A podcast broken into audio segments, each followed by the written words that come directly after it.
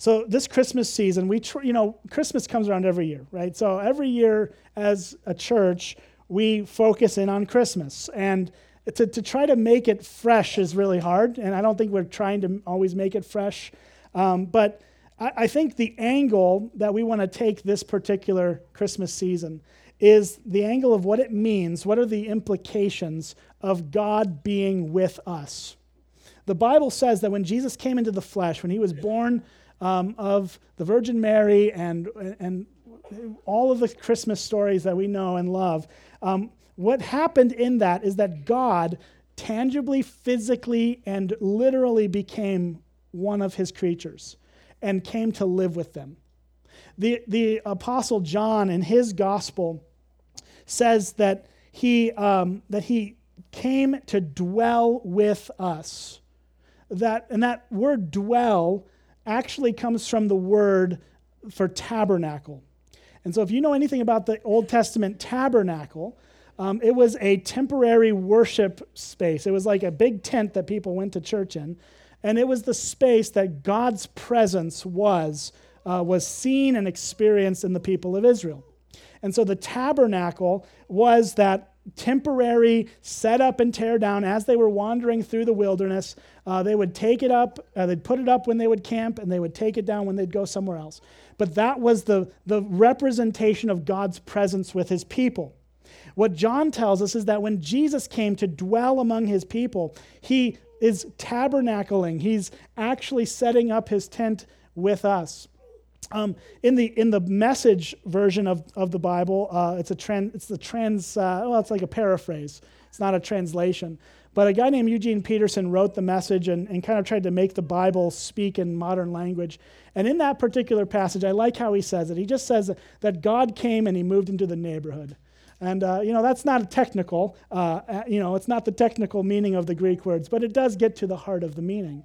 That God moved into the neighborhood, that He's a part of this. And so we're looking at what that means and how that actually plays out. Um, so last week we explored the most foundational issue in that in this, which is that Jesus came to save us from our sins. That the, that the sins that separated us from God are, are what he ultimately came to deal with and address and, and ultimately conquer through his life, death, and resurrection so that we would be right with him. And that's what we saw last week. But today I think I want to just take another look at something else that Jesus does for us. And there's a lot of things that Jesus and his presence is for us. Um, and we're only going to be able to look at a few of them this, this month before we get to Christmas. So the, the next one I want to talk about is this word empathy. Um, that Jesus came to sympathize, to really empathize with his people. Uh, empathy is interesting. It's, it's a pretty new word, actually. I've, i just learned this this morning because I was looking at the dictionary and uh, it, it, has all kinds of history on words and stuff. It's very fascinating. Empathy didn't come around into the English language until the 1800s which of course was a long time ago, you know, from where we stand, but it really isn't that long ago. Um, and sympathy is a much older word. But these two words do have some slight differences in meaning. And we tend to think of sympathy, uh, and we use sympathy and empathy interchangeably, we, and that's okay, I suppose. But technically, they are different. Um, so here's what sympathy is sympathy is the ability to feel pity for someone in their hurt, right? That they're hurting, something hard is going on, and you feel for them. You, you feel bad for them, you, you, you, you can sympathize with that, right? Um, but, but empathy is different. Empathy is actually the ability to understand someone else's pain. Not just feel bad for them in their pain from a distance, but to actually know what it's like to go through what they're going through. And you and I know that this is uh, radically different when you in, go through something really hard and you meet another human person who's gone through that hard thing too. There is a connection that you have with that person. Right? Whatever it is, I mean, fill in the blank of whatever hurts you have. Um, and you find another person who is not just feeling hurt for you, which is what all of us should do, whether we understand each other in a, in a real, actual you know, experiential way or not, all of us should feel sympathetic to people who are hurting. Uh, but those who actually can understand it because they've lived it, there's a different connection there. There just is. I think we all appreciate when people are sympathetic to us when we're going through hard things. They, they, they extend a listening ear, they, they hug us, they care for us.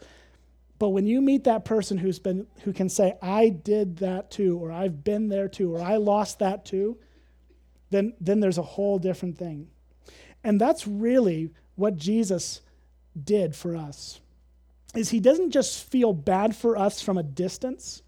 He lived our pain.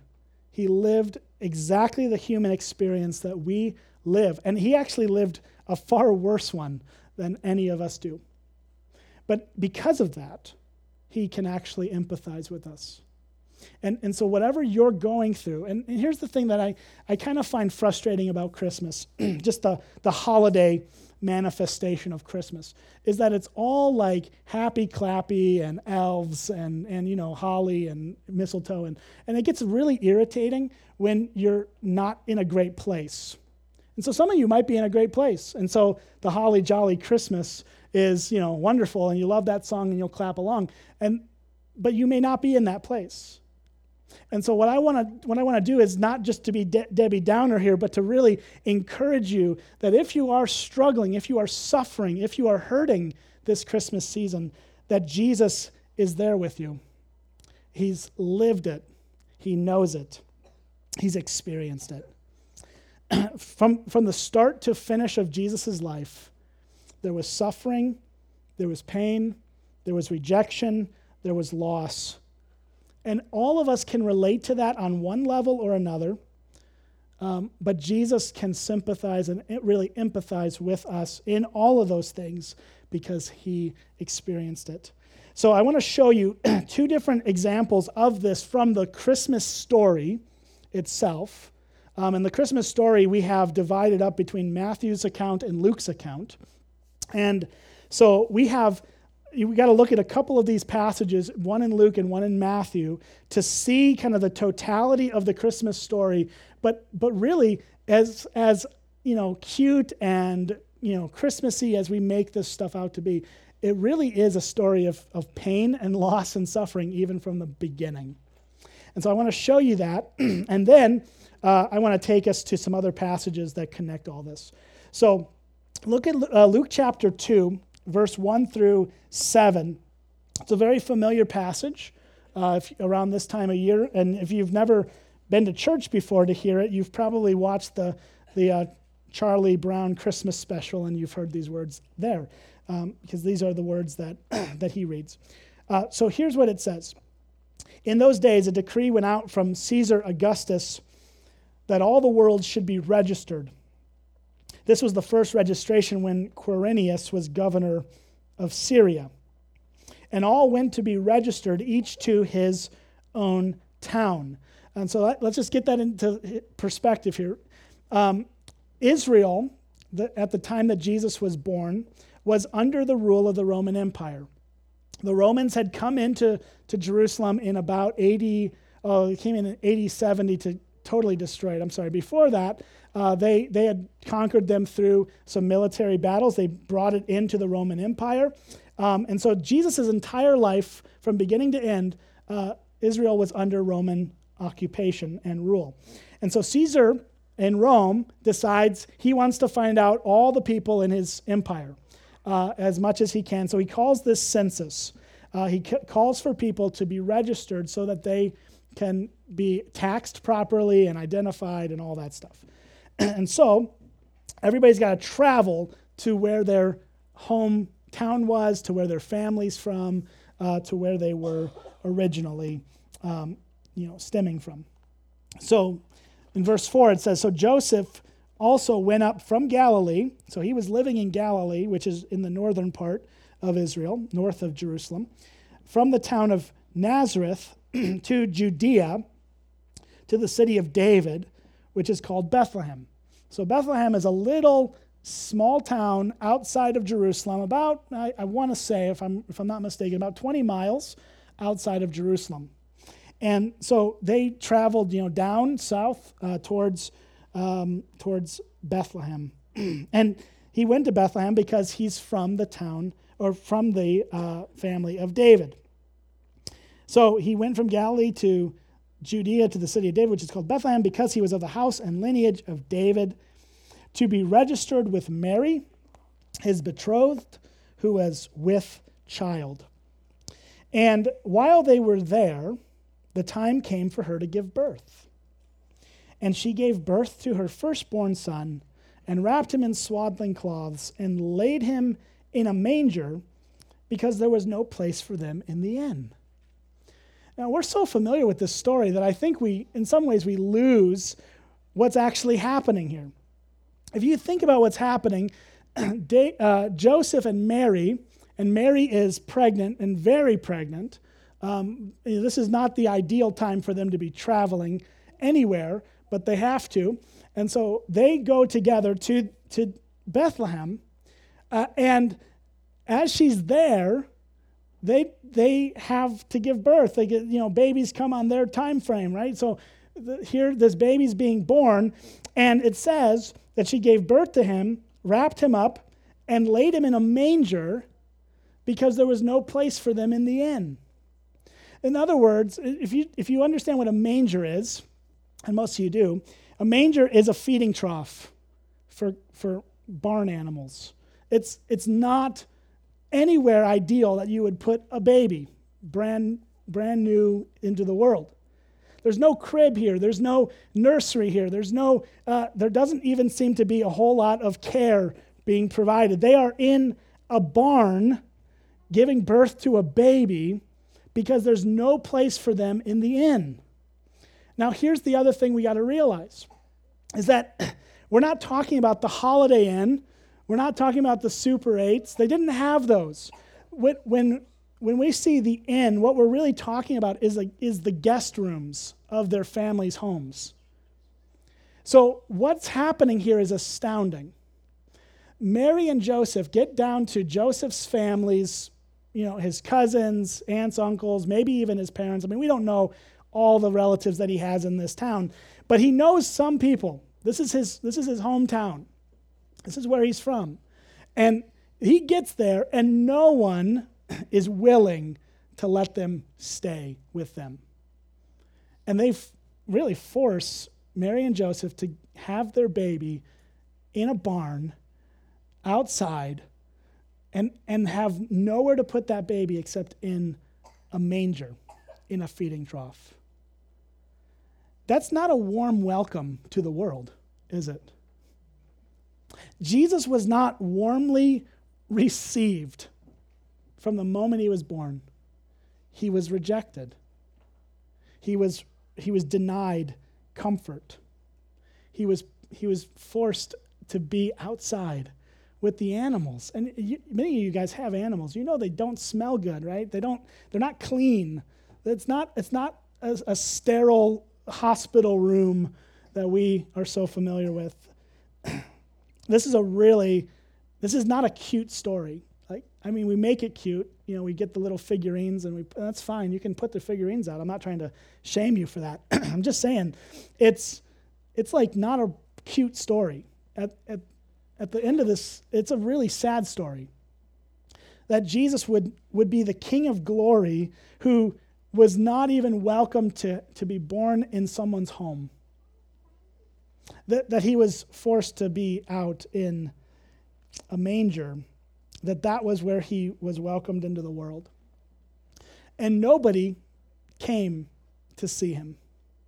In fact, we know that uh, as we continue to read, uh, we're not going to read all of Luke 2 here, but as you continue to read the story, you, you, the next scene that you see is a bunch of shepherds out in their field at night. And the shepherds are significant because shepherds had a terrible reputation. They were not, they were pretty low in the social standing of things. They didn't have a, they were not respectable. Uh, it wasn't a respectable profession to be a shepherd. And these were the shepherds that were watching the flock at night, which means they probably weren't even the owners of the flock. They were just hired people because the owner's probably not going to stay up all night watching his sheep. So he hires people to do it. And so here you have this group of people that then the angels, this this amazing chorus of angels show up and proclaim the birth of Jesus to these guys and encourage them to go and to welcome Jesus into the world. Jesus was not welcomed into the world by anyone of prestige or anyone of importance, anyone of anything. He had his mom and his dad, and he had a bunch of shepherds show up to see him. And, and, and one, on one hand, that's a beautiful thing because it means that Jesus came for people who are not impressive. And he chose to announce his birth first to the people who were not impressive. But it's also a sad thing because Jesus did not have the loved ones around him. He didn't have the care that he deserved. He didn't have any of the fanfare that should have accompanied his birth. He came in humility and brokenness, and he entered into this world experiencing the pain of loss, rejection, and, and suffering from the moment he was born. Then, then when you look over at Matthew, if you want to flip over to Matthew chapter 2, and here we see another di- dimension of the story. It actually comes a little bit later in Jesus' life, perhaps a, a year and a half or two years later. And this is the story about the wise men. Um, most of you, again, if you've been around church during the holidays, you, you know about the wise men and all of this, and, and that's great. Um, and here's the thing uh, in this story, in Matthew chapter 2, um, he doesn't really, Matthew doesn't spend any time talking about the actual birth of Jesus or anything like that. He just skips from the announcement that Jesus will be born and then immediately goes into, okay, Jesus has been born, now what happens? And so Luke sort of fills in the in between between these two these two things. Um, and, and here's what happens. Uh, look at verse 1 of chapter 2. It says, Now after Jesus was born in Bethlehem of Judea, in the days of Herod the king, behold, wise men from the east came to Jerusalem, saying, Where is he who has been born king of the Jews? For we saw his star when it rose and have come to worship him. This is fascinating. Uh, it really is, because here you have no one from Israel, aside from this group of shepherds and Jesus' immediate family, who have any care or concern for Jesus being born.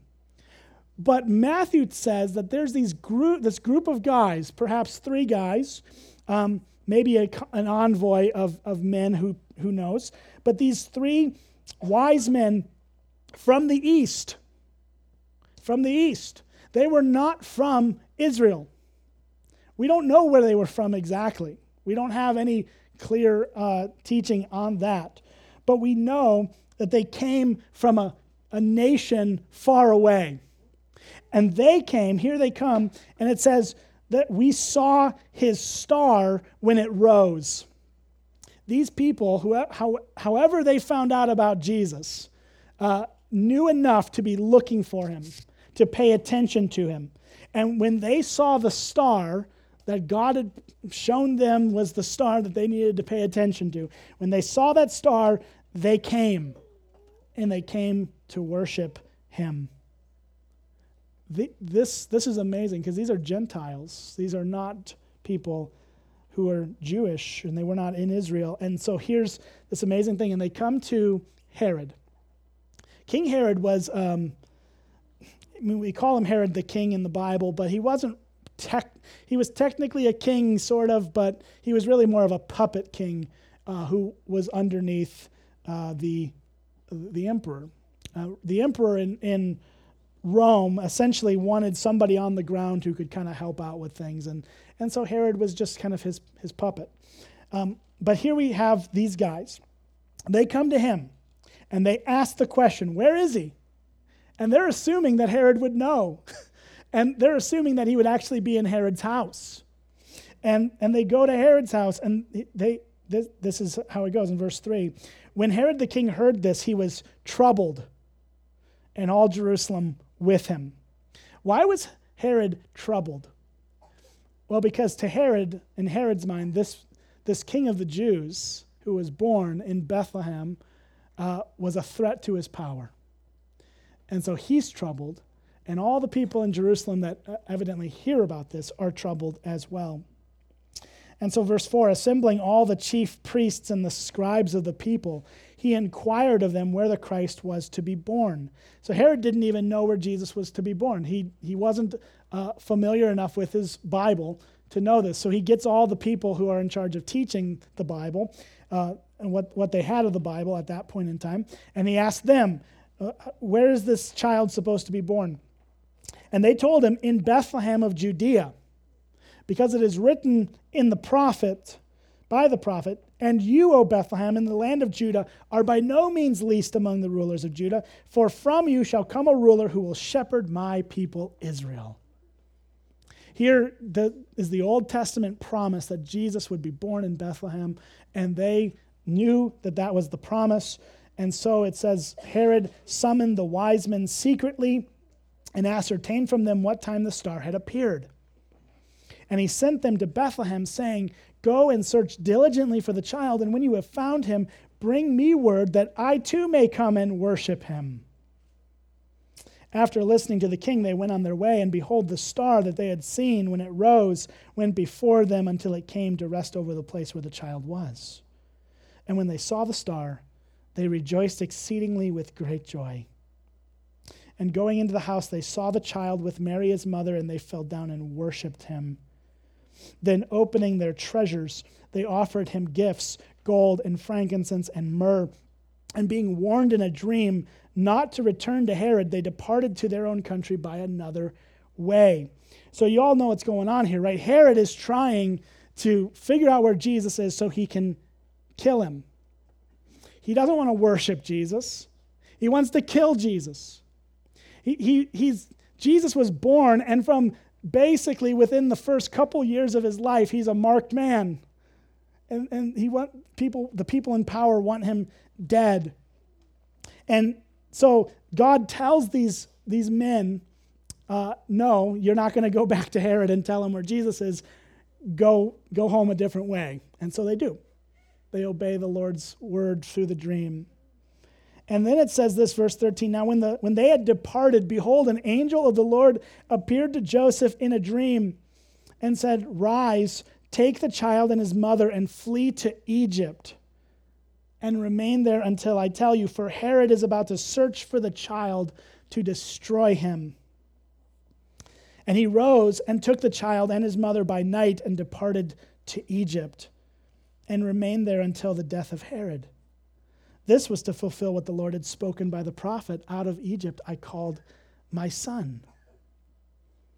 And then it says, And then when Herod saw that he had been tricked by the wise men, he became furious and sent and killed all the male children in Bethlehem and in all that region who were two years old or under, according to the time that had been ascertained from the wise men what a psycho, right? I mean, this is like this is this is the Christmas story that we never talk about. the fact that Herod goes on this murderous rampage and kills all the 2-year-olds and under that are boys in Bethlehem and the area. This is psychotic. But this is the world that Jesus was born in. And Jesus was protected by the Lord because the sovereign hand of God protected him from, from all the danger that he, you know, he, he wasn't protected from suffering, right? He suffered. He suffered. He suffered loss. Jesus had to leave his home. He had to go live in Egypt. They had to be refugees in Egypt for who knows how long. How, we don't know how many years they spent in Egypt. We know that they stayed there until Herod died. So who knows how long that was. And it says in verse 19, when Herod died, behold, an angel of the Lord appeared in a dream to Joseph in Egypt, saying, Rise, take the child and his mother, and go to the land of Israel, for those who sought the child's life are dead. And he rose and took the child and his mother and went to the land of Israel. Um, and then it says, When he had heard that Archelaus was reigning over Judea in place of his father Herod, he was afraid to go there. So, being warned in a dream, he withdrew to the district of Galilee. And he went and lived in this in a city called Nazareth, so that what was spoken by the prophet might be fulfilled, that he would be a Nazarene. This is an amazing thing. Throughout all of this, you see people are going after Jesus, and, and God sends Jesus to Egypt so that the, the word of God could be fulfilled. Out of Egypt I called my son. How could that have been true if Jesus had not gone to Egypt and then come back? Right? And then how could Jesus have been called a Nazarene if he had stayed and lived in Bethlehem his whole life? He couldn't have been. So, all of these things, all this human history is being worked out by God for God's glory and for his purposes. It's an amazing comfort. But what I don't want you to miss in all of this is that Jesus suffered at the beginning of his life and it never got any better. It never got better. He was rejected and despised. He was a man of sorrows and acquainted with grief. Jesus, in, in beginning his ministry, goes first to Nazareth. The first place he preached was Nazareth. And Nazareth, his hometown, the people that he grew up with, the people that he lived among, the, they knew him and, and they were a part of the same worshiping body. They went to the same synagogue. All these, he goes to that synagogue, he preaches a sermon about himself being their Savior, and they rejected him outright. They just rejected him. Jesus was rejected by people. He, you, you and I know how it feels to be rejected because we've all been to middle school. So you, you, know, you know that at least. And maybe it's gotten worse since middle school. I don't know. But Jesus can empathize with your rejection. You and I have felt the pain of loss. Jesus felt the pain of loss. Jesus suffered, he endured pain. You and I suffer and endure pain. We, we are, we can uh, understand each other because we all have a fairly common experience as human beings. We don't have all the identical things that we go through, but we can understand each other. And Jesus, more than any of us, can understand what we're going through.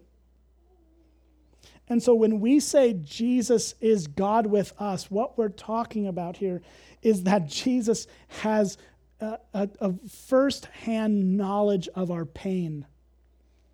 And he can understand it and he can comfort us in it. Let me take you to some passages that teach this. Um, you don't have to turn to any of these. We're just going to flip through a, a lot here. But John 16 33. Jesus says this to his disciples I have said these things to you, that in me you may have peace.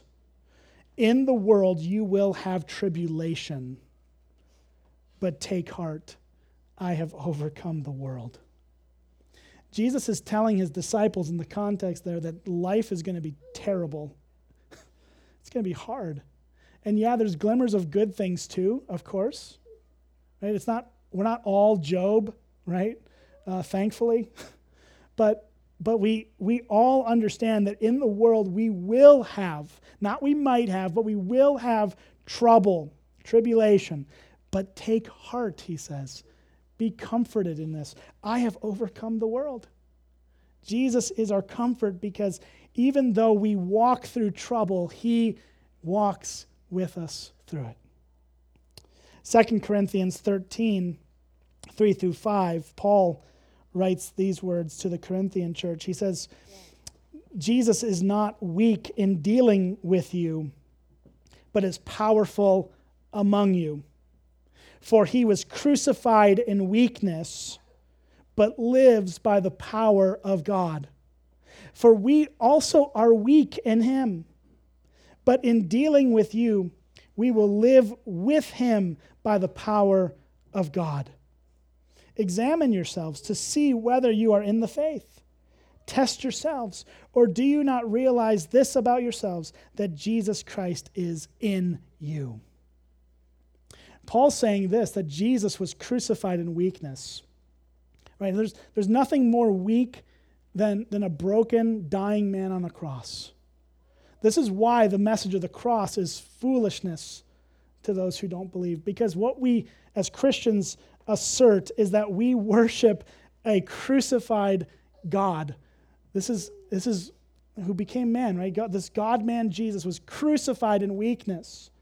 But he wasn't just crucified in weakness, he is powerful because he lives by the power of God. He was raised by God's power. He's alive. But then Paul says this, but we are weak in him. We're weak. We struggle with trust in Christ. We struggle with our faith. We doubt. We, we wonder if God has all this under control. We are weak. But it says, in dealing with you, we live with him by the power of God. The, the beauty of what Paul's saying here is this that yes, Christians can be weak and, and be in Jesus at the same time. You can be weak and be in Christ. But what the body of Christ does as we come together, as we gather with each other, is we bring the strength of Jesus through the gospel to one another in our times of weakness. And then he closes that paragraph with this question do, do you not realize this about yourselves that Jesus Christ is in you? This, this God who was crucified in weakness but raised in power and lives by the power of God, he's in you. And so you can minister to one another as you have as they have need. Then we get to the book of Hebrews, and I've got just two passages in Hebrews that go hand in hand. And um, I came across this in Hebrews 2, 16 through 18 earlier this week. Um, and it, it's just, it, it just fits perfectly with, with what we're talking about here. Here's what it says For surely it's not the angels that he helps, but he helps the offspring of Abraham. Therefore, he had to be made like his brothers in every respect, so that he might become a merciful and faithful high priest in the service of God, to make propitiation for the sins of the people. For because he himself has suffered when tempted, he is able to help those who are being tempted. Now that's Hebrews 2, and then we'll see Hebrews 4. But, but before we get to Hebrews 4, let me, let me just highlight this where it says, he has he had to be made like his brothers in every respect. When jesus took on flesh he didn't take on some superhuman thing. He became like you and me. He experienced the weaknesses that we experience. In every possible way jesus understands you because he was made to be like you he, he, he took on the flesh of one of his creatures. And he did that so that he could become a merciful and faithful high priest who could forgive us of our sins. And then it says, because he suffered when he was tempted, he's able to help those who are tempted. Then in verse 4, he kind of picks up on this idea again. He says, Since then, we have a great high priest who has passed through the heavens. That's a reference to him becoming a person. Jesus, the Son of God. Let us hold fast our confession. For we do not have a high priest who is unable to sympathize, in my translation, but empathize is probably the more accurate word in English. To empathize with our weaknesses. We don't have a high priest who can't understand us. We have one who perfectly can, who in every respect has been tempted as we are, yet without sin. Jesus was tempted to sin as furiously as you and I are tempted to sin, but he never gave into it. That's what makes him different from us. He had the power of God fully and completely because he is God. He is divine and human. And so he resisted temptation perfectly, but he went through it nonetheless. And here's the important thing to remember being tempted is not the sin, giving in to temptation is the sin. A lot of times we think, oh man, I'm being tempted. I'm, I'm, I must not be a good Christian. No, you're being tempted because you love Jesus, and Satan hates that. So he wants you to stumble. And so be, be comforted in that. Like the fact that you're experiencing temptation isn't the problem. Jesus experienced it and was perfect. The problem is when we give in to our flesh and decide, you know, what I want is better than what Jesus wants. That's where it becomes a problem. And that's what Jesus never did. He never gave in to sin. And so, so what's the concluding thought that the author of Hebrews gives us in light of that? Here it is. Let us then, with confidence, draw near to the throne of grace that we may receive mercy and find grace to help in time of need. Jesus can empathize with you, and what that means practically is this that we can draw near to him with confidence because we know he's been through what we're going through. There's no temptation that he has that he didn't experience that we're experiencing. Nothing is new to us that wasn't experienced by him. And so we can go to him and what we will find when we go to him is mercy and grace to help in our time of need. Whatever you are facing today, whatever it is, whether it's a temptation, whether it's loss, whether it's hurt, whether it's suffering, whatever it is, you can draw near to Jesus because he understands you. He's been through it, he's experienced all that you have. But there's another tangible thing we need to talk about. Because Jesus tells us through his word that it's that it's we can always draw near to him. But he also gives us his body, the church, here and now. The church is the tangible outworking of Jesus' body in the world. Let me just read you one more verse. It says, verse John, uh, 1 John 3 16 through 18. It says, By this we know love, that he laid down his life for us. And we, the church, ought to lay down our lives for the brothers fellow members of the church. But if anyone has the world's goods and sees his brother in need, yet closes his heart against him, how does God's love abide in him? Little children, let us not love in word or talk, but in deed and in truth. See, John is making this point that we try to make all the time here that gospel doctrine, what we believe Jesus did for us, leads to gospel culture, how we live with each other. I've been banging that drum for two years, and I, am going to continue to do that because that's where the rubber meets the road. It's not enough to just believe that Jesus died for us. We, we also have to live in light of the fact that Jesus died for us. And that's exactly how John connects this, right? We, this is how we know love. Jesus died for you. That's how you know what love is. You look to Jesus. That's the definition of love. In his death on the cross, he shows us love. So we ought to lay down our lives for each other. Now, that doesn't mean we literally crucify ourselves for each other. Here's what it means He defines what it means. It means if you have the means to help somebody and you don't, you're not loving Jesus the way you ought. If you know someone has a need and you're closing your heart to that, and I think, by the way, needs here can be broader than just material needs. Certainly, they are material needs, right? If you have the world's goods, that's material. But I think needs can be deeper than that too. It can be emotional, it can be spiritual. But if you see someone has, who has a need and you close your heart against them, how can you say God's love is in you? Because Jesus shows us what love is by pouring out his life for us. So, what is a little bit of time compared to that? What's a little bit of our time to help a brother or sister in need compared to what Jesus gave, gave to us? What's a little bit of money to help somebody who's fallen behind and struggling to meet, make ends meet? What is that compared to what Jesus gave to us? You know what? You can just keep going. Like what? Is, anything that we give will pale in comparison to what Jesus gave. But the point is this: that Jesus gave us everything He had, so we can give and help those in need. And this is a time of year where we start to think about that, but it's not just a Christmas time thing, it's an all the time thing. We should always be willing to help people in need.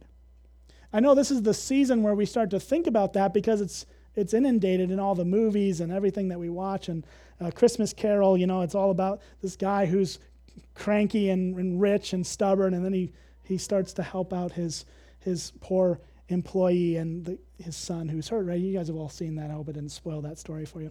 Um, that's, that's, the, that's the point, right? We have, but we shouldn't just be about that in December. We should be about that all the time because the church is the body of Christ working to, to serve and love each other as Jesus served and loved us.